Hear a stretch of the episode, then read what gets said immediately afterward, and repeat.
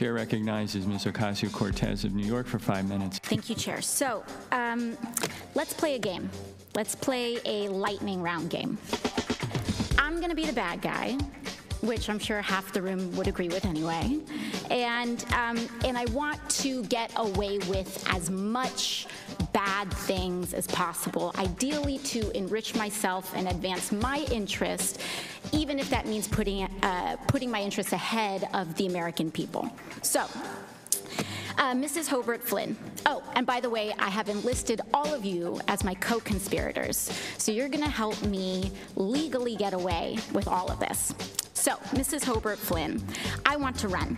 If I want to run a campaign that is entirely funded by corporate political action committees, is that is there anything that legally prevents me from doing that? No. Okay, so there's nothing stopping me from being entirely funded by a corporate PACs, say from the fossil fuel industry, the healthcare industry, big pharma. I'm entirely 100% lobbyist PAC uh, funded. Okay, so let's say I'm a really, really bad guy, and let's say I have some skeletons in my closet that I need to cover up so that I can get elected. Um, Mr. Smith, is it true that you wrote this article, this opinion piece for the Washington Post? Entitled, These Payments to Women Were Unseemly, That Doesn't Mean They Were Illegal. Well, I can't see the piece, but I wrote a piece under that headline in the Post, so I assume that's right. Okay, great. So, green light for hush money. I can do all sorts of terrible things. It's totally legal right now for me to pay people off. And that is considered speech. That money is considered speech. So I use my special interest dark money funded campaign to pay off folks that I need to pay off and get elected. So now I'm elected, I'm in. I've got the power to draft, lobby, and shape the laws that govern the United States of America. Fabulous. Now, is there any hard limit that I have, perhaps uh, Mrs. Hobert Flynn, is there any hard limit that I have in terms of what legislation I'm allowed to touch? Are there any limits on the laws that I can write or influence especially if I'm uh, based on the uh, special interest funds that I accepted to finance my campaign and get me elected in the first place. There's no limit. So there's none. So I can be totally funded by oil and gas. I can be totally funded by big pharma. Come in, write big pharma laws, and there's no limits to that whatsoever. That's right. Okay. So awesome. Now, uh, now, Mr. Mehrbani, the last thing I want to do is get rich with as little work possible. That's really what I'm trying to do as the bad guy, right? So, is there anything preventing me from holding stocks, say, in an oil or gas company, and then writing laws to deregulate the, that industry and cause, you know, that could potentially cause the stock value to soar and accrue a lot of money in that time? You could do that. So I could do that. I could do that now with the way our current laws are, are set up. Yes? Yes. Okay, great. Okay, so my last question is, or one of my last questions, I guess I'd say, is Is it possible that any elements of this story apply to our current government and our current public servants right now? Yes. Yes. So we have a system that is fundamentally broken. We have these influences existing in this body, which means that these influences are here in this committee shaping the questions that are being asked of you all right now. Would you say that that's correct, Mr. Mehrbani or Mr. Shaub? Yes. All right, so one last thing, uh, Mr. Shaub.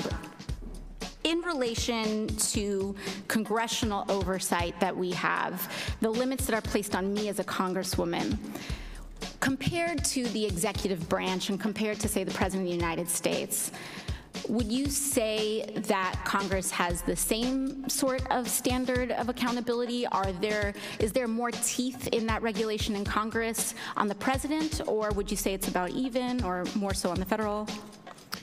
Um, in terms of laws that apply to the president, yeah, there's just almost no laws at all that apply to the president. So I'm being held, and every person in this body is being held to a higher ethical standard than the President of the United States. That's right, because there are some committee, uh, ethics committee rules that apply to you. And it's already super legal, as we've seen, for me to be a pretty bad guy.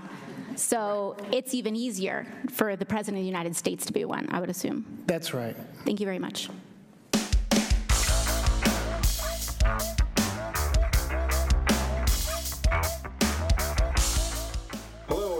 Welcome to State of the Revolution, the Michigan Progressive Podcast. I'm Benjamin Klon. Zachary Reitner. I'm Ross Fisher. I'm Melina Brand. And I'm Allie Gonzalez. As we tape this, it is Friday, February 8th. Thank you for listening. You can find us on Facebook at Michigan Progressive, and you can help support us on Patreon at patreon.com slash Michigan Progressive. Uh, this show is listener supported. We don't have or seek out corporate advertisers, and it's been a couple months since we got our last check from Soros, so your contribution to this project is greatly appreciated. Uh, we've got a lot to talk about this week, um, starting with a local story.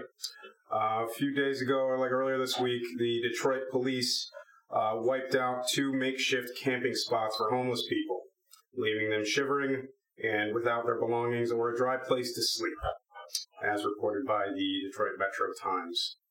Uh, the police seized sleeping bags, tents, coats, hats, shoes, gloves, and anything else found in the underground area of Hart Plaza and underneath an overpass by Joe Louis Arena on Tuesday. For decades, the makeshift camps have been popular for homeless people in a city that does not have enough shelters. So that's all pretty fucked up. Yeah, failings on so many levels there. like, I mean, th- I mean, first of all, like it, it, it's Detroit. There are there are so many things that police officers should be doing, and destroying like makeshift camps for homeless people is definitely not on that list.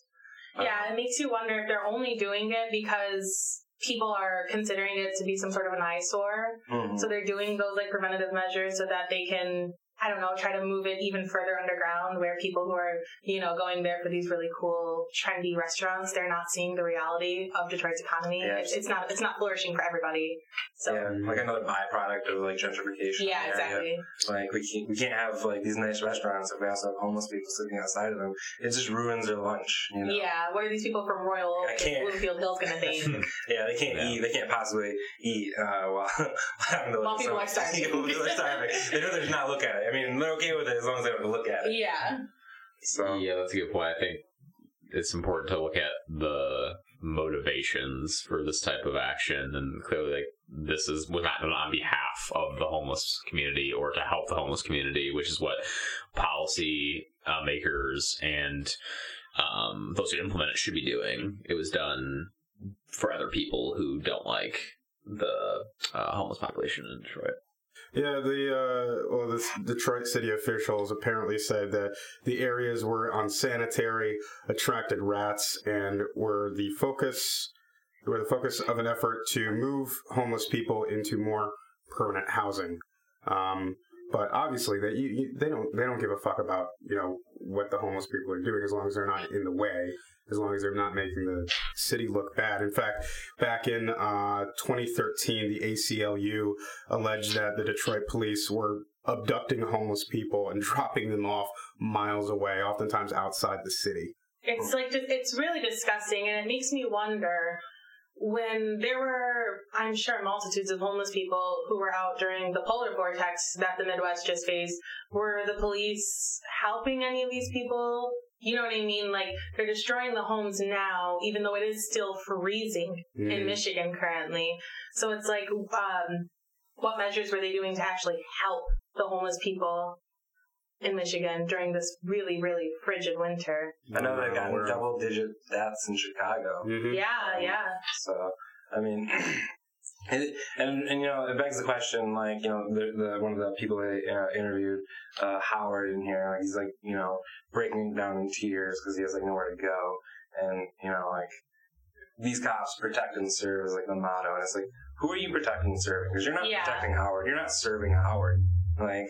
And he's every bit a citizen as any of us. So like, Yeah, and it blows my mind that there aren't enough homeless shelters in Detroit for people to go to. And I'm sure that there's there's some circumstances that like we haven't taken into account. Like I'm sure that there are homeless people who are felons, like ex felons, and they it's possible that they're being turned away because of that fact. hmm, So there's just people who are out there and they have nowhere else to go Right. because of these, you know, charges from, you know, it could be personally, I don't care. It could be from two years ago or 20 or 30 years ago, but they should still be able to Yeah, I think find humanity. food. Yeah, humanity kind of trumps that, in my opinion. Like we, uh, I hate that word now.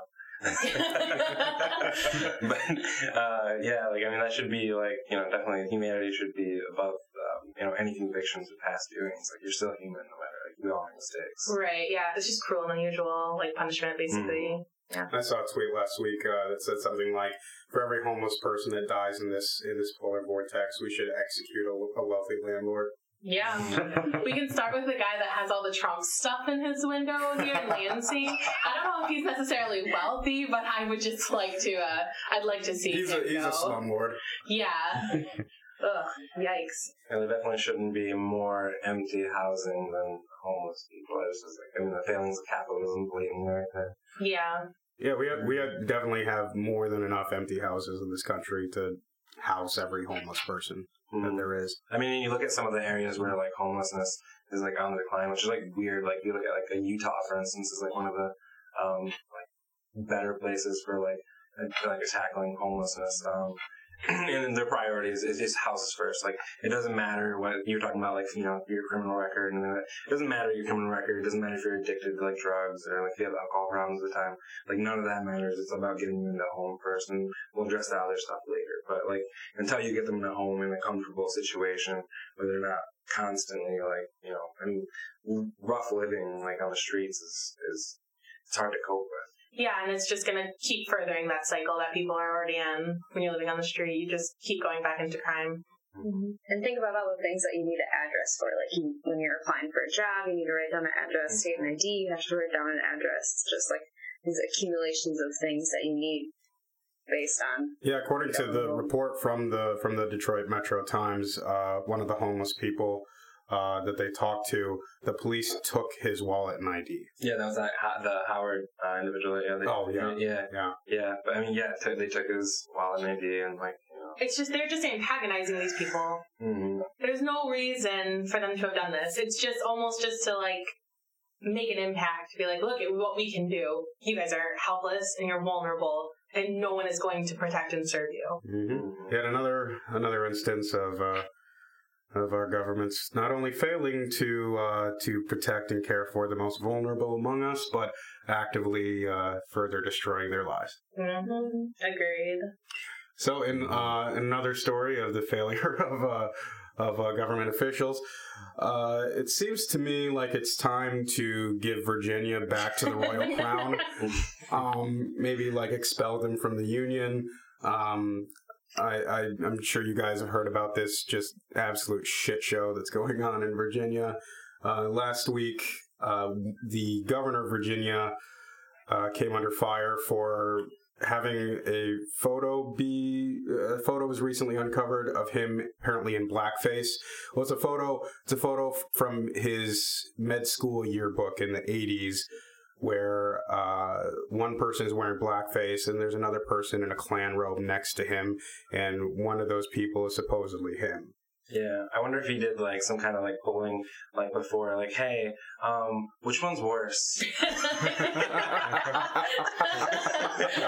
oh, blackface. Okay, yeah, that was that was me. Oh wait, actually, you know what? Oh, that wasn't me. I know in Virginia that's a toss up. it could have been either. I know. I feel like even as Virginia has grown more like socially liberal, there's still like all this racist history. I mean, they have like Robert E. Lee statues next to like yeah. Just oh, I can't. And the, I mean, the the Dems in Virginia were super excited because of all the gains they've made in the state legislature, and they had the guy, you know, the governorship, and now this is potentially just going to unravel all of this for them. But I mean, I don't know. I mean, if you're going to throw out people, I mean, if they're, you know. If you're going to get rid of people, the Dems who are in blackface, they're going to just be replaced by Republicans who probably still wear blackface to parties. Right. Uh, so you know, it's um, it's not really a it's not really a good Well, path if you- out of this. I think. Yeah. If you look at the lineup currently, um, look, it was taught. You know, you have the governor Northam, who um, the yearbook blackface thing. You have the um, lieutenant governor Justin Fairfax, who now has um, two women accusing him of sexual assault. Yeah. Um, And then you have the attorney general who is in third in line to to the succession, who just outright admitted, "Oh yeah, that's a thing that I did too." Yeah, too." we do. Yeah. Of course. The, the the the blackface, not the sexual assault. Um, but maybe. but maybe you never know. we Yeah. don't know.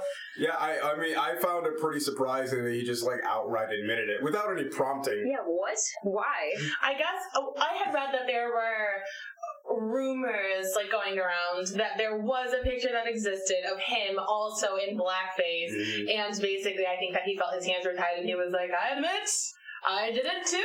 He tried to get out in front it, He like- jumped the gun like it was gonna make it better. Like I also participated in racism, and we were supposed to be like, oh okay. I mean, he was honest. he was honest about it. I it's okay. Yeah. Yeah, it'll be interesting to see how uh, Virginian um, Democrats move forward after this Well- um, because they can either delve further into racism and just kind of like lean into um, the racism that's obviously like really bad in Virginia as if anyone was fucking surprised but it'll be interesting to see if they're just like these are smears and there are people who are being you know paid to take down these uh, these Democrats this is like like, the some Al sort of Franken. yeah, this is the- like a this is just like a conspiracy uh, Mhm. against them instead of just being like, yeah, maybe racism is more prevalent on the left than we had considered previously, and um, we should look into that. And we're gonna start, you know, vetting people a little more, you know, Are harshly. Virginia Democrats really the left though?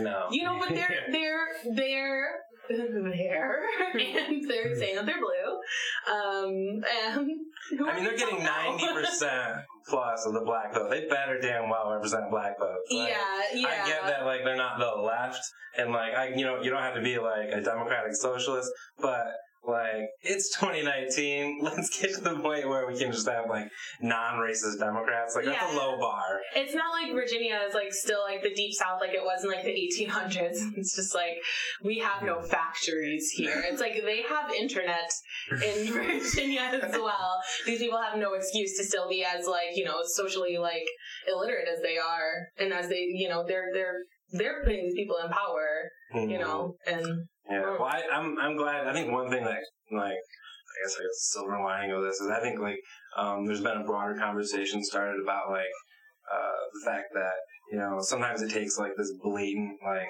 blackface racism like for like Democrats to understand it. But like I mean, if you look at Northam's record, there was a lot of like structural racism like integrated in that campaign. He um, said that like if a sanctuary city were popped up in his uh, state, he would he would outright ban it. Like he would abolish it. Um, like in 2013, he, he got a debate, and his opponent was a black man. Like he didn't shake his hand. Like refused to shake his hand again. Like uh, during his campaign, he took Justin Fairfax, his black lieutenant governor, off of his literature when he was like campaigning.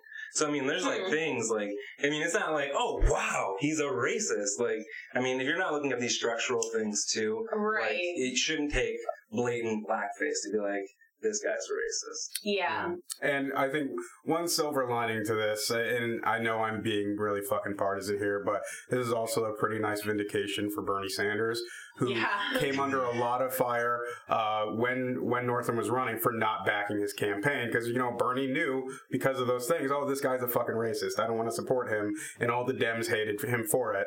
And And they, and they did even recently when um, the buzz started coming up, like, is Bernie Sanders going to run again? And people, they still were just like angry about this. They were Mhm. like, fuck no, man. Like, he didn't back Northam. And I mean, just like, I mean, within weeks of these, of these people, like, bringing up this old shit. And it was just like, oh, blackface. It was like, hmm. Mm. Like maybe we should trust his his intuition. You know, Bernie Sanders has very few times like you know let us stray or you know done something that we haven't agreed with. We should trust that. Yeah. Yeah, and I mean, I I could be wrong because I haven't looked into this, but as far as I know, he's had the decency to not say, "Oh, I fucking told you so." Yeah, but what's really what's really scary is honestly Justin um, Justin Fairfax's these allegations, um, which isn't to say that you know one sin like trumps the other. I think it's very important that both all well you know all three of them are talked about, but two of those cases are racism, um, and that were you know from like what we could what we would call like a long time ago. Like these are allegations that are coming out from people's college days, and we already know because of Brett Kavanaugh that people are very quick to forgive people for things that they did when they were in their fucking mid twenties. Um, but Justin Fairfax's allegations are like a, a lot more heinous. Um, and I know that it wasn't just a sexual assault. There was a woman who came out and said that um, he had sexually assaulted her. Um, there were like convert, uh, uh, sorry, coercion um, to she he forced her to commit this sexual act. But there was also another woman who just came out and said that he just he raped her uh, Mhm. when when they were together at Duke. Um, I think it was Duke University that he went to. So it'll be really interesting now to see how the state of Virginia, who you know, were just they were so proudly toting like they had these this uh, blue government, how they'll actually deal with these things that we've always attributed to Republicans. How are you actually going to deal with people that you trusted and that you elected being accused of sexual assault and of rape? And um, you know, how are you going to deal with these people in blackface who are you know racist? It'll be interesting to see what Virginia Well, does. and the, the the crazy thing is, is that it actually skips the top Republican. Um, his name's Tommy Norment. Uh, he leads the uh, Senate. Uh, he also has a blackface skin artist. Oh my God damn it. Yeah, it's like an old pastime. It's a Virginia pastime. Yeah, okay, so I was like doing research on this and I found the whole list of people who have done it, like on TV. Jimmy Kimmel, Jimmy Fallon, Yep. Sarah Silverman, Joy Behar, whatever her name is, and like even Shirley Temple when she was a child did it. Like, are we gonna like start holding all of these people accountable or yes. I don't know about Shirley Temple. Mm-hmm. Like, is she even alive still? Is Shirley mm, Temple I dead? so. Yeah, I Shirley She's Temple dead. is dead. dead. I mean, like, yeah, like we should we should definitely talk about that Shirley Temple did blackface, but also mm. was she like six years old when she did Yeah, it? yeah. You know, there's like those like different Okay, so her circumstances. parents. Yeah, her parents are pieces of fucking shit. Well, hey man, Mickey Mouse is still around and he did blackface. Oh. and he was an oh. anti-Semite. Yeah. Mickey Mouse supported Hitler. It's true. Facts.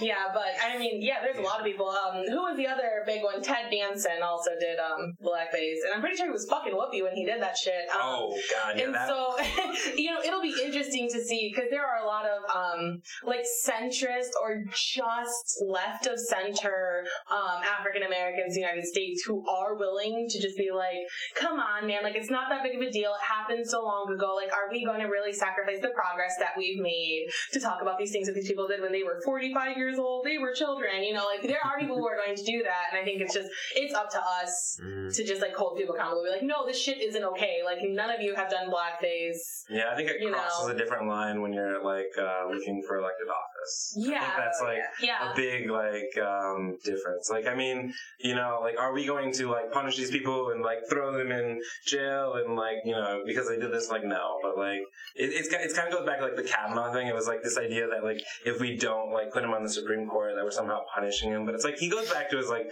normal life and does what he does. He's like not going to jail. He's not like facing any like crimes. Just because you're not rewarded, you know, doesn't mean that you're mm-hmm. not being like you're not being necessarily being punished either. You know. Yeah, I think I mean it definitely illuminates like this sense of entitlement Mhm. that Yes, he has, you know, yes. people have for him. Like you know, this is something that he he's entitled to. He deserves it, and yeah, by not putting him on the Supreme Court, we'd be punishing him. Mhm. or but not hard. He worked hard for us. not allowing Northam to stay in the you know governors. And I read a conservative article just to get their point of view on it, and they were like, I think it comes down to intent. Like people who did Oh, blackface Christ. back in the day, like were intended to be racist, but dressing up as Michael Jackson isn't intending to be racist. So it's like I don't know about that. Yeah. Yeah, It's well, all because like, uh, yeah, it was like yeah, it was Northam that. God, that was almost a gem. But yeah, because Northam was asked, like, you know, he's talking about his different one, and he said he was doing Michael Jackson, Yeah. and uh, he's like, yeah, I do Michael Jackson, Jackson, do like the moonwalk, and like a reporter asked him, like, can you still do the moonwalk? And like he almost did it, and his wife's like, no, no, like stop, like no. It's Like- amazing though because like you know damn well if that nigga had been able to moonwalk, the reporter would have been like, "Kudos to you, man. We'll throw this out. We don't even care anymore." And the headline would have just been like, "Northam moonwalks across the stage and into our hearts," and like that would have been the fucking end of it. That would have been the end of it. Moonwalks away from racism. yeah. But then, uh, you know, you look at another point, and like, you're doing Michael Jackson when he does the moonwalk. Like, Do you Michael need Ja- to be a blackface woman? no, Yeah, you want to do exactly. blackface. Like, Yeah, you just want to be racist. Michael Jackson wasn't You've black his whole life. You could have put on the wig and one glove, and you still would have looked like Michael Jackson. Yeah, you can do the moonwalk too. Like, yeah, white Michael could do the moonwalk. It don't make no sense. It's not like he lost his powers. oh shit. Well, you know, uh, switching away for a moment from shitty Democrats to uh, awesome Democrats, uh, AOC, uh, during a hearing held by the House Oversight and Reform Committee, uh, strengthening ethics rules, ethics rules for the executive branch, um, did a lightning round with uh, with the people in the hearing, asking them questions about, you know, if I were uh, if I were a bad guy, what would I what would I be allowed to get a, get away with? And I think uh, this is the cold open for the show, so uh, people who are listening this far uh, will have already heard this. But it was just it was amazing to see. Like this, she really is for the people. You know, she she is doing what her con- her constituents sent her in to do, which is to shine a light on all the corrupt bullshit and how uh, how fucked up this system is. yeah, and there was like no way for those people to refute it, and they knew it, and like they just got like these shit eating grins on their face, like, ah, you're talking about me, aren't you? And it was funny because uh, like the guy that gave like the most sarcastic like response at the end, like he actually is involved with um like a think tank slash like PAC and like they're um they're like really behind uh money in pol like getting money in politics like expanding citizens united making sure that dark money exists so like he has like a vested interest in this and like she's just targeting him and he's just like oh god we're gonna lose and and rightfully so. And I think that it's amazing because yeah, she has gone in and she's doing exactly like you said what her constituents are asking her to do. And it's not just that she's like calling these people out in these, you know, congressional hearings and, you know, but it's that she's also doing it in a way so that her constituents are now informed about it. Because I'm sure that there are people that she's representing who had no idea that people were doing these sorts of things or who didn't know just how, you know, tangled and messy it can really be. So she puts, she not only held them accountable for these actions, but she's showing the American public and her constituents like this is happening. It's been happening for a really long time. So how about we sit these people down and make them admit it? And it's really important. We all know this now because of you know videos that are being shared on, on She Facebook. took this really tangled, messy thing that no one really understands and Mhm. put it into like a three minute video, and we're like, oh, yep, that's what it is. Yeah, that, that was the best part because, like, you know, campaign finance law is like, it's just really, it's unsexy. And to, like, people who don't follow, like, politics and government closely, it can be hard to co- kind of, like, relate these concepts to them. Um, but she just did it in, like, the most succinct and, like, well understood way Mhm. um, that I've seen in a long time. yeah. I like that she did it in sort of a narrative way where she sort Mhm. of had created the story before she even started asking the questions. Which I mean, at some members try to do that, but not nearly as successfully as she was able to like weave in all of these. They almost treated them like they were characters in a story, Yeah. and they really couldn't avoid um, their role in, in this story of corruption. She's like an unwilling participant. Yes. yeah, yeah. and that's probably the most delicious part of it all is that these Yes. people didn't have a single choice because like she didn't give them any open-ended questions it was just yes or no Mhm. Yeah, I try not to put too much pressure on her as being like the, the face of like the progressive values and what we love. But god damn it, I love her. yeah Yeah. She Absolutely. is That's she's taking that mantle, you know, like she's, I think, she- I mean, I, I, everything she's done so far has like gone above and beyond what I thought she was going to be doing in this first initial stage. I mean, I thought she was going to mm-hmm. be influential. I thought that she was going to, you know, be garnering a lot of attention, but to this degree, now I did not think she was going to be, you know, this, at this level already. I Yeah. it- it's, if she continues at this pace, it's only going to be, it's like, it's going to be scaling up fast. Yeah think. i mean she's basically everything i was hoping that she was going to be Mhm. and more honestly. yeah I and more. actually, she's she's exceeded my expectations, which is mm-hmm. something that I haven't been able to say about a politician very Yeah, long Yeah, time. seriously. Mm-hmm. Yeah, and it's it's really it's hopeful. Like it makes people hopeful that there are other AOCs that are out there that mm-hmm. are looking at her and they're saying, I can do that too. And not just, you know, like young women in high school or young Latinos in, you know, high school, but like also like there are people that didn't finish school who are going to be like, I could do this. I'm passionate about this. And if she can do it, I can do it as well. They're going to go back to school and, you know, it might not be to the same degree that she's doing it at, but they're going to get involved. And it's, it's really important that we have someone like her Mhm. to to yeah like take up that mantle like Yeah. one of you said. But she's she's she's a part of like the first like wave of like new progressive politicians that was inspired by Bernie Sanders' 2016 campaign. hmm You know, I mean, it's not as big as I think we would like it to be, but it is the first wave. You know, Yeah, no, and it's not big, but the the like you know Rashida Tlaib, uh, Ilhan Omar, uh, Ann Pressley, AOC, like they may not be um, big force, but they are a very loud force. I mean, they—the way that they've been able to just completely dominate the media cycle in a way that like I mean like it used to be like, I'm oh I hated it. It was like probably about a year and a half ago. If you turned on the news, the only thing that you ever heard about was Trump. Yeah. Now you turn on the news and AOC, like you're gonna hear about like Green New Deal, you're gonna hear about Medicare for all, you're gonna Yeah. hear about like we are like they and we, you know, as a collective movement, we are changing the conversation. We're we're moving it forward. Yeah, we got people scared. I mean, she's got a lot of people scared. Not just those people who were, you know, coming under fire, they were being interrogated, but like Ben Shapiro, you know what I mean? Like Alex Jones, like these people are terrified of her. And you can tell that just by her having won this, they can feel that, and maybe not even that the tide is turning, just that maybe the tide was never really turning in, you know, their favor and it's in their face now every day and it's writing laws and it's not just like tweeting these snarky remarks. Like and she's tweeting snarky remarks but she's also you know what i mean? She's in these hearings. She's calling the shots and that's something that they can't say. I saw that her her first um, floor speech on C-SPAN like broke the record for for views of a of a C-SPAN I mean, like C-SPAN floor speech, um, which is insane. I mean, it was just it was just like her first one. It wasn't. I mean, it was a good speech. It wasn't anything extraordinary. But it just shows people are tuned in to what she's saying, um, and it, if she can. Yeah, if she can continue to get a ton of people to watch C- C-SPAN hearings, that's that's an accomplishment in and of itself yeah. yeah because that's tough. shit is boring that shit can be really boring and Yeah. bad to get through Yeah. not Yeah. everything and like you said not everything is sexy that they're going to be talking about you know Mhm. No, but I think uh, the the ability for like the progressives to, like you said, like earlier, like bridge the gap between like complex policy and just like everyday working people, and be able to explain that to them. You know, like you know, Bernie Sanders did that in a way with his campaign, explaining some of these things, and like AOC is doing it.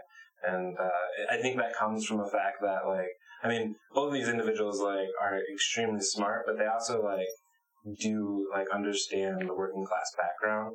So like mm-hmm. they understand like you know you don't have time to necessarily go into nitty gritty. You just need to explain like why this is bad for them and like or why it's good for them and like kind of you know make it connected on their level. You like you don't even necessarily like you know sometimes like some Democrats try to go and be too much of like technocrats and they try Yeah. to like you know get into the nitty gritty, which is nice on the back end. You need that in the closed rooms, but when you're talking to the people, you need to be able to connect with them.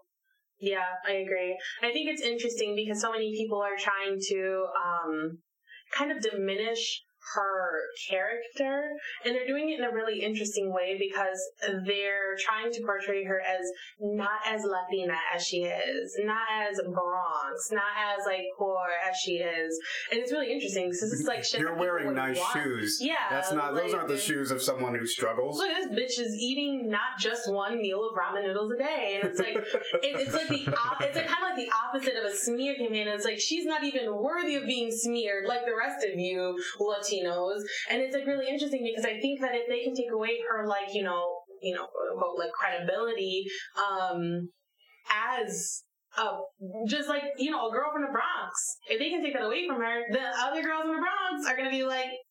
No, it's like this is bougie girl. Like she's she didn't actually live here. She didn't grow up on these streets and stuff like that. And they're trying to do this so that she doesn't keep inspiring more future, you know, AOCs and, and you know. So it's really interesting when you see people doing that. Like she went by Sandy back in the day. Like, okay, first of all, my name is also Alexandria, and I didn't go by Alexandria during school. I didn't go by Alexandria at school either. Like, a lot of my friends know me as Allie, or they know me as Andy. Like, uh, I'm, was my nickname supposed to be Consuela? Like, I don't understand. it's really interesting. If you see people doing that, they're just trying to discredit her because they know that minorities are looking at that and they're shook because they know in a few more years we're going to be the mi- the majority. Oh yeah. We're no I mean, longer going to be the minority. And if she keeps, if we keep getting these results like her, if we keep getting, you know, going to college and, you know, the dropout rates keep dropping, you know, it was 34% in the 90s, um, the dropout rate for Latinos, and now it's 10%. If it keeps going down like that, it's gonna be the for real, like, winds of change in this bitch. And people are real scared about that. You can tell. Mm-hmm. Absolutely. So, um, switching back to uh, to Democrats who suck. Uh, um, just um, earlier this week, one of uh, Nancy Pelosi's top aides had a private meeting with uh, executives from Blue Cross Blue Shield, the uh, uh, health insurance company, and told them not to worry about Democrats pushing for Medicare for all. Letting them know, like you know, we we have uh, we have these new like freshmen in Congress who ran on Medicare for all and want to see it happen, but you know the the top brass, you know the senior Democrats, we're not we're not going to let that happen. Don't worry about it. Yeah, that just goes back to highlight AOC's point about the fucking corruption in government. Because you know damn well the only reason that they're not letting that happen is because they're getting that money in dark money and PACs. And, you know, then they're gonna legislate to help out the fucking dark money PACs. And I'd like to know how much money do some of these people have invested, like, in the health insurance uh, markets themselves? You know, Yeah. how, many, how many, like, in the stocks? Like, how, how do they benefit or, I guess, not benefit from all, all of us getting health care? Right. Um, and even in the article we read, there was like PowerPoint slides, and they were like the cost of having um, Medicare for all. Um, what was it? Like stakeholders will lose money. Like, oh, so that's what we care about now. Instead of like everyone being healthy and being able to survive. A few rich people will be inconvenienced. Will be still rich though, is what's important. Yeah. Those people Yeah. will still be rich if they take a yeah. hit. Oh yeah, yeah, Yeah. absolutely. Yeah, I. It seems like for uh, from the the PowerPoint uh, that you know their main goal is just going to be uh, trying to improve Obamacare, trying to keep the you know private insurance model, and you know a couple of things I talked about. I'm sure you know would be helpful, but that's still ultimately you just uh, a from a structural point is just it's not a sustainable model Right. and has to be rejected completely. And but they don't want. I mean, that's they but they but they can't. They do not want to get rid of private insurance. I mean, they want private insurance to still you know to to donate to their campaigns and. and Well, I mean, the, the debate between Medicare for all versus, um, you know, versus expanding and improving on Obamacare is really the debate between technocracy and, you know, at, like a revolution, you know, because Medicare for all is a revolution of the system as it exists. It's an overhaul. And they don't want that because they know they can't make as much money off of it. Yeah, it gets rid of the private insurers. I mean, I mean to an extent. I mean, they would still exist. Like you know, like it's it's kind of like uh, you know, everyone gets TV, but if you want HBO, you can go buy it. You know, like Right, we'll have right. private insurance. Like if you want to be bougie and go buy your private insurance, do it. But like, I mean, we should have a system that covers everyone. With, I mean, and Yeah. you know, honestly, like you talk to um, like Canadians, and they're like so close to us here in Michigan. Like, Yeah. we know we know like all of the things that we hear like about like you know quote unquote socialized medicine um it's just bogus like in terms of like wait times in terms of like price and all of these things that they're trying to scare us into um yeah the, the vested interest just sucks Another big concern that I, that I hear a lot that I was mentioned was all of the jobs that are now in private insurance that you know that would be a large chunk of would be eliminated if you had Medicare for all. I, I think that obviously is a concern for people who are working, you know, for insurance companies, but I think we have to ask the question of these jobs, so many, so many of them are bullshit jobs. They're basically, you know, um, bureaucratic jobs that are um, largely stemming from the fact that our insurance system and is so inefficient and requires all these all these positions to um, basically push paper and the you know I mean if you can't justify the you know th- these jobs then I mean we're gonna have to find other sectors of of you know employment for these people because like that's What not we can excuse. is is a thing. In fact, I think it's in uh, Senator Sanders' Medicare for All bill. Mm-hmm. Uh, there is a section that outlines a plan for providing training and jobs for people who would be displaced, for workers who would be displaced within the health insurance industry, to find them employment in ways that they can still. Uh, maintain a living. In fact, I mean, just look at the National Health Service in the UK. It's one of the largest, uh, one of the largest employers in the entire country. Like, there's still plenty of jobs to be had, still plenty of work to do. Yeah, federal jobs for the union. Yeah. hmm And then I one other part that I really liked was when they talked about um, the idea of Medicare for all blowing up the deficit. Uh, you know, we're going to increase the deficit, and there's still the, sadly these Democrats who are deficit hawks and are really you know concerned about the deficit and their discussion about um, about how modern they talk a little bit about modern monetary theory. I'm not an expert on or anything like that, but I think it it, it, it it's. I think we're it's going a- to do a show about that yeah, sometime. Okay, we should. Yeah, that'd be great because that is something that I, I you still hear a lot. Is oh well, how are we gonna you know afford that? That's going to add too much to the deficit, and it's not going to be you know sustainable.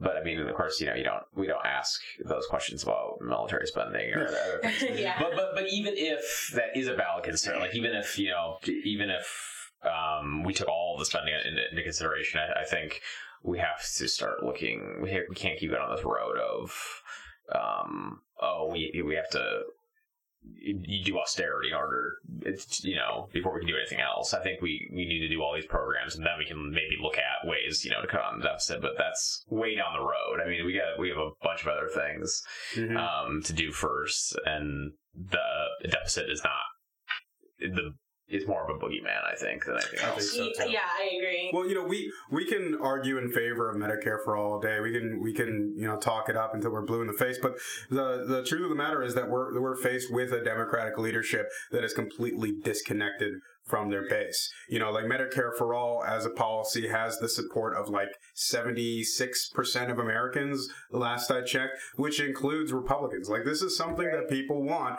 But the Democrats are still in the pockets of big business and big insurance, and obviously they're not going to want to pass it because you know it'll hurt their chances of getting reelected if they don't get that money from them. I think, it, yeah, I think this sort of leads to the discussion of you know people versus money in Mhm. politics, and you know who has uh, who has the power. And I think right now, you know, it's there's a lot of powerful forces with a lot of money that are trying as hard as they can to prevent this from happening. But I think the political power of people who are, who are pushing this just continues to grow every day. And I think these, you know, even even if right now they're not willing to take it up, I mean, I think in the very near future, it'll be too hard for them to continue to um, to just put on the back burner. I mean, it's just it's just not going to be. I, I can't see them. You know, they'll probably have these same meetings. You know, maybe two years from now, but I think there'll be a lot more uh, slides about Medicare for all uh, than just the few little bullet points they're talking about this time. It's not going to be. You won't hear this. The idea, this continued discussion of oh, we just need to approve the ACA. That's probably going to start fading away. I think because no one buys that bullshit. Like that, that's going to work, uh, except the people who were trying to sell it to everybody. Right. Um, and so, yeah, I think I think we're gonna. I think we're just gonna keep making progress on this. Yeah. I mean, we, we have to. And in a related topic, uh, just yesterday, uh, AOC released the drafted resolution for creating the Green New Deal, which is a big deal. In fact, uh, I mean, it, it would be a complete overhaul, a complete revolutionization of how America produces energy, uh, how we handle lots and lots of different things, including you know transportation. Uh, it would effectively make uh, domestic air travel obsolete through use of high speed rail. Um, there are lots of like really, really, uh, really interesting and important ideas being put forth. And this is a this is an idea like the Green New Deal as a whole package uh, does have the popular support of I think 70, 80 percent of Americans um, including a lot, a lot of Repub- like over fifty percent of Republicans. Um, and in an interview with Politico, um, Pelosi uh, was kind of shitty about it, saying uh, it will uh, it will be one of several or maybe many suggestions that we receive the the Green Dream or whatever they call it. Nobody knows what it is, but they're for it, right?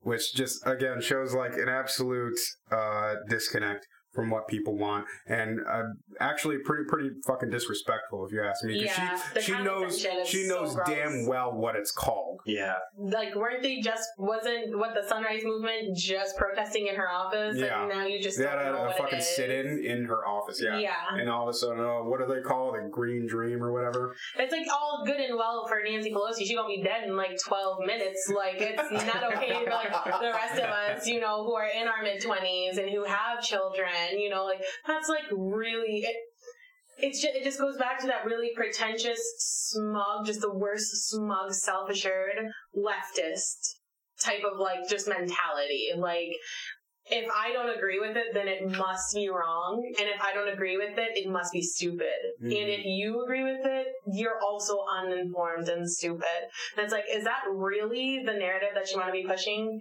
uh, to your constituents, especially out of California? It just baffles me. It just baffles me. And in the article, they were uh, talking about how she's just like Pelosi is, you know, telling AOC like this is how we do it. Like this is the order of things, and like that's not what the American public wants either. Like we elected her to get shit done, and not to Mhm. just follow the bureaucracy. Yeah. I think Nancy Pelosi and a lot of, I mean, it's so many Democrats, um, especially ones that have been around for a while, all have this sort of view of political change is ex- extremely incremental. Um, you only go for what you can get in the immediate short term. Um, the Green Deal for them is crazy because it's so bold and has it has all these really um, aggressive ideas that they that they just think uh, you know can't happen right now, and so there's no reason to talk about it. Let's just go for some low hanging fruit, and then that Right. that will be the best method of change. And instead of you know, and but uh, that method has obviously failed uh, over the last. 30 years It's been what all they've tried to do and so setting this agenda even if even if it doesn't you know even if we don't get work on start working out right now um is is key because we have to have some sort of template of what we need to do. Um, and Nancy Pelosi doesn't have any actual plan. Right. herself. Exactly. Exactly. And that's that's what that's what they're fucking hired to do. You know, Mhm. I I was talking to Michael, you know, just last night. We are talking about, you know, we we as like the the ordinary citizenry, it's not our job to figure out the details. Like we know that these things are complicated. We know that there's a lot of de- there are a lot of details to be worked out. But that's why we elect these people. We elect them to go in and fucking legislate and make this happen. Mhm. Yeah, and if you're going to criticize somebody else's bill to handle um, like a problem, I mean, in with climate change, I mean, it's a very, very serious problem. Um, you damn well better have a plan of your own to yeah. What the Uh, fuck is the alternative? what's your alternative? Like, I don't understand. Like die, because like Yeah, that's really like where we're at right now. I think for so. Oh my god. I think for so long, Democrats have gotten away. Like I mean, Democrats like Nancy Pelosi, they've gotten um, away for so long with kind of just turning their head away from the problem and being like, everything is fine right now. I don't think that it's as serious as it is. And it's just kind of like we're just getting closer and closer to this horrible, like irreversible, like damage if we don't stop. But I think she's just got her head so far in the sand that she she doesn't she's too scared to take it out at this point. It's Yeah. not just she's scared so she's putting it in. She's also just scared to like take it out and be like, let's look at the facts. Like let's look at what's going on. I know that we had talked about um Nancy Pelosi and just like her abstinence with dealing with climate change, and it, it it just blows my mind completely. It's like that that scene in The Office when Michael just keeps driving towards that lake in his car, and he's like, "They told me to go this way. I'm going this way. They told me to turn right, and it's the lake." And it's like she she's just gone so far now. It's almost like she's like, "I just I just have to crash, basically." And you know, and and like I said, when we had when we were on the podcast with um with Liano and, and Jeremy, I think that what it comes down to is Nancy Pelosi knows that if there was to be um, a lot of these like climate disasters, like they're anticipating, like scientists are anticipating, um, she's gonna be fine.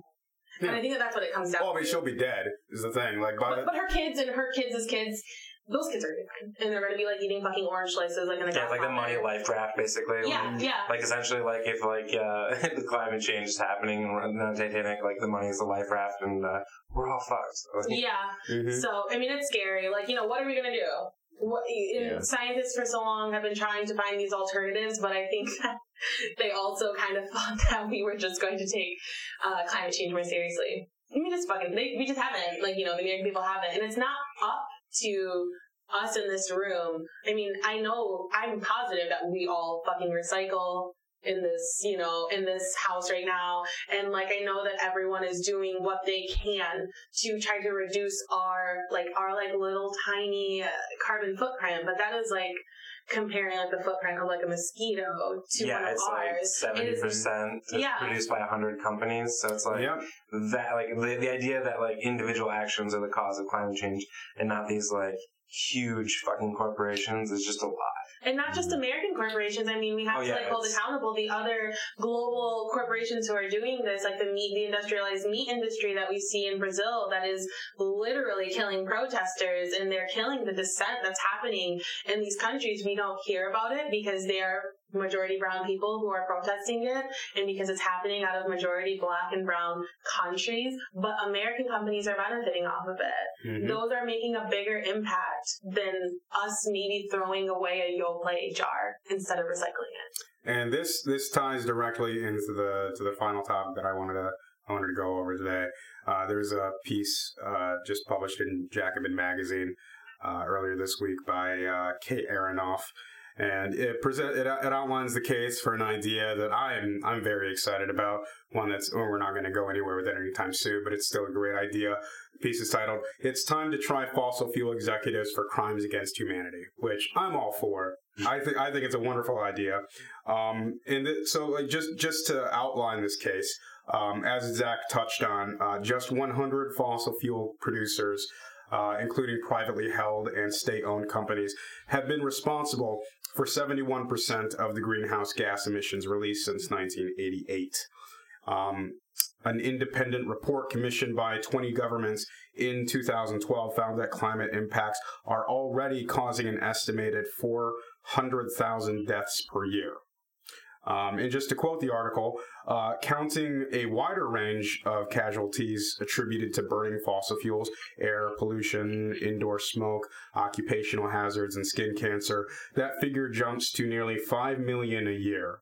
By 2030, annually, uh, annual climate and carbon related deaths are expected to reach nearly 6 million. That's the rough equivalent of one Holocaust every year, which in just a few short years could surpass the total number of people killed in World War II, all caused by the fossil fuel industry. It's one of those things that's that is so terrifying to consider, and not. And I, I don't. I, I feel like when I say this, sometimes people think that I'm kind of being I don't know, like condescending. But like as a parent, it is very terrifying to think that there is going to come a point in my life where there is going to be nothing else that I can do to protect my daughter or any of the other children that I have again. But we have people in our generation like questioning whether they should have children. That is a question that runs through their mind. Yeah. Mm-hmm. Like we like the the fact that that's a question in in in your mind when making that determination is just insane. Yeah, mm-hmm. and it's I I a hundred percent think that they should be they should be tried again for crimes against humanity. A hundred percent, and it's not and not just the fossil fuel industry. I think that yes, this is I mean. A hundred percent they should be. Um, but there are so many other industries that kind of just like fly below the radar that are Mhm. doing so much harm to their communities. Agribusiness is one of them. Yeah, just Yeah. Carbon related industries, really. Because I mean, when it comes down to it, like the that is a very um, like the fact that you know like cows produce a lot of methane, the fact that they have to like cut down so many trees, like that does contribute to climate change. And then like um, I think you were you know getting at this, the fact that climate change is um, definitely like a, a racial issue in, in terms Yeah. of like you know the the people that are the most affected by this pollution, this dirty like um thing are like the most vulnerable. Yeah. I mean, look here in Michigan, and we had uh, just a, I think it was like a week ago. There was the marathon factory down there was like burning, and they were just like letting off fumes for like Yeah. a, a solid day, just like poisoning people. And you know, of course, that happens in where Detroit, and like they build the marathon factory where in Detroit, and it's like they have homes like right next to that building. But Right. Yeah, it's scary. It's like when you consider like the um the big plastic um, business that they have in Corpus Christi. All those people who live in Corpus Christi, Texas, that live um, near or just in the city, but like near that factory where they're producing all this plastic. Like we don't have enough of it produced already. Um, they're all horribly sick, you know, and they've got these diseases and they've got these cancers, and they're directly related to the pollution from the factory, from from making plastic. And it's just something that people don't really know about. And it's something that I, I think that people don't care about um, who aren't affected by that. And so, you know, then the question is then how do we get people who aren't affected by this to care about it? I mean, people cared a lot about the children in Flint and the people in Flint who were affected by and are still still to this day affected by um, the lead in the water. But how do we actually get that change? Who is going to give us the six million dollars? Just the six million dollars that so many people have to just change it. How do we get people in in politics who are, are supposed to be helping us? How do we get them to shut these plants down, to offer alternatives to the working class people who are in these, you know, these meat businesses, the agri- industrial agro business. Where are the alternatives? Where are the solutions so that we're not only not getting sick, but people are still affording, you know, t- to live or still being able to pay their rent? Who has those answers? I think everyone has those answers.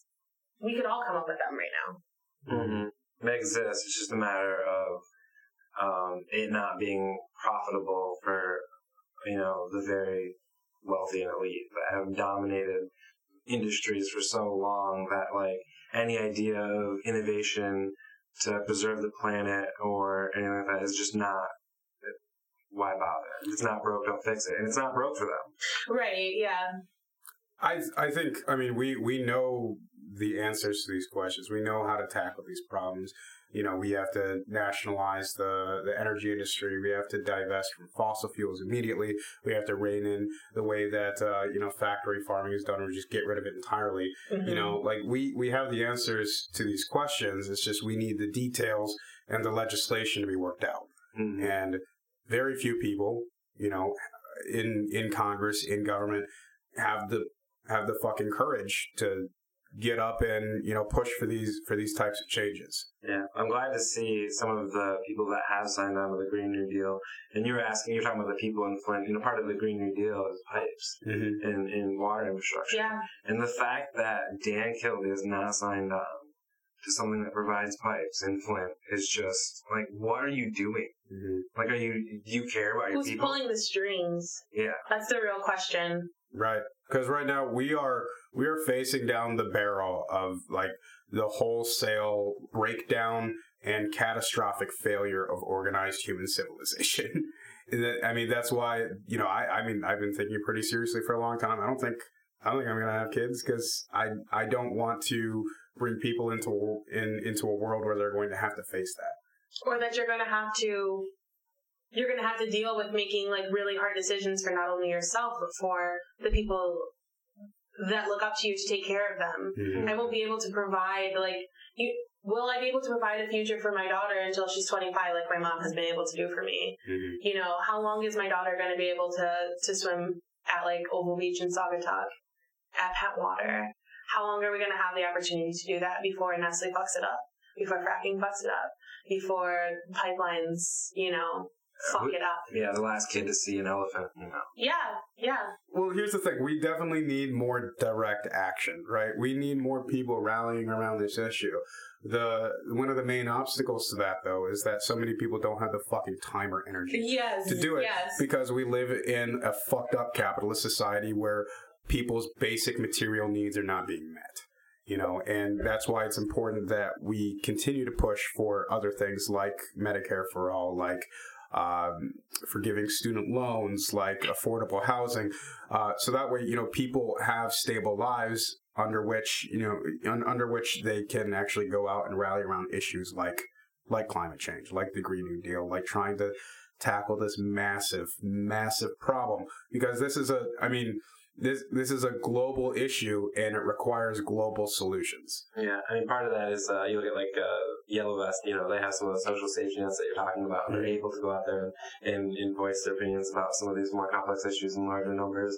Yeah. Um, we just can't. Like, it's harder for us to do that. I mean, there's lots of obstacles too. I mean, also we go out in the streets, it's not quite like France. The cops are going to shoot us. They're going to beat Yeah. us. They're not going to just be like standing there. it's very yeah it's very romantic when you think of like what the people in france are able to do so they, they're able to fight for their lives and not risk their lives while they're doing it you know what i mean Mhm. like we're gonna go out here and we're gonna protest um and i know that the police isn't gonna like shoot me in the temple with a fucking rubber bullet you know what i mean um and it's like you know oh and there's a chance that when we go out there the cops are gonna like link arms with us and sing like fucking La Marseillaise and shit like that. And it's like it's it's a very romantic thing, and it's just like a way of life. Like the French, they they fucking protest, they mm-hmm. riot. It's like the language. It's like the French language, and it's beautiful. And it's like there are so many horrible things happening in the United States, and you can't get people to show up for rallies like here. And it, there are like you know there are like circumstances that prohibit people from doing that, but it's like God, I wish I could just throw a fucking vest on and I'll be like, y'all going to the rally? Like, well, you know, come here, we'll make coffee, we'll go out and we'll fuck shit up and we're not gonna get arrested. you know, it's awesome. Was there anything else uh, we wanted to go over? Anything anything else anyone else wanted to say? We talk about Cardi B. what? We talk about Cardi B. Yeah. She's doing more. She's doing more for Democrats than Nancy Pelosi is. I'll say that. you guys are fucking laughing, and you know it's fucking true. It is true. That Laughing bitch- because it's true. That bitch is gonna end up beating the shit out of. Uh, what is her name? I heard so many jokes about that bitch's name. I can't remember the Tell fucking lasagna. Tommy. Tommy. Tomi Lahren. Tomi Lahren. Tommy. Yeah. Yeah. Something Cardi, lasagna. Tell me Tommy lasagna. lasagna, laryngitis. I've heard like Tory laryngitis. I've heard so many things. They're all accurate. These, these are actually like legally all her names. but yeah, she. I mean, Nancy Pelosi hasn't ever like clapped sarcastically at Tommy. Apparently, that wasn't even sarcastic. Yeah, I saw the video and I was like, it looks like she's holding in a fart. You know that, um, you know that emoji, and it's like that emoji that they have. Uh, that's basically the face she was making. It's like, Uh. is this supposed to like? Is it supposed to like encourage me to like I don't know like graffiti places and stuff like that? It doesn't. That stupid face. Yeah, it seemed like the liberals, like they're like, oh yeah, she's doing it sarcastically, and then yeah, she had like that interview, she's like, no, I wasn't. Like, ooh, yeah, 5D chess. Yeah. or like that, that meme that was like, she like, could have. She could have just She like. could've. She had the people were like congratulating her on it. and She could have just like gone with it. Like, yeah, that's what I meant. But instead, she like it, admits that like she wasn't. That wasn't her intention. no, I really just don't like there was, socialism. there was that there was that meme. I don't know if you guys saw it, but like there's this meme that's like it was talking about how you know Pelosi's aide like is talking to like insurance executives and like liberals crickets, and then like Pelosi does like the sarcastic clap towards Trump liberals. Yes, queen. Yeah. it's so frustrating on fucking liberals. Like, you can do anything that might be like a little like revolutionary. And like, they just think that you're like literally the reincarnation of like Malcolm X or something like that. It's just it baffles me what people are getting applauded for nowadays. You're getting applauded for applauding Yeah. a fucking fascist, and people are losing their shit about it Because it's sarcastic. because it's oh sarcastic. So she had indigestion. That's why the fuck she's making that face. She's old as shit. It's past her bedtime. like she's not being sarcastic. And I hope Nancy Pelosi hears this shit. Send this to Nancy. Pelosi. yeah, I'll send it directly to her office once uh, once I upload it. Perfect. Um, yeah, I think uh, Yeah, I gotta go home and do my last makeup. couple minutes. That's got Yes, it's the cut. Green New Deal. Not the Green New Dream. Yeah. All right. So I think we're gonna end it there. Um, but uh, yeah. Oh, thanks for listening, everyone. Once again, uh, if you, you can find us on Facebook at Michigan Progressive. If you like our show and you want to give us your money, uh, you can find us at Patreon.com/slash Michigan Progressive. I'm Benjamin Klon. Um, thanks from uh, Allie and Melina, Ross, and Zach. We'll see you guys next week. Bye. Bye.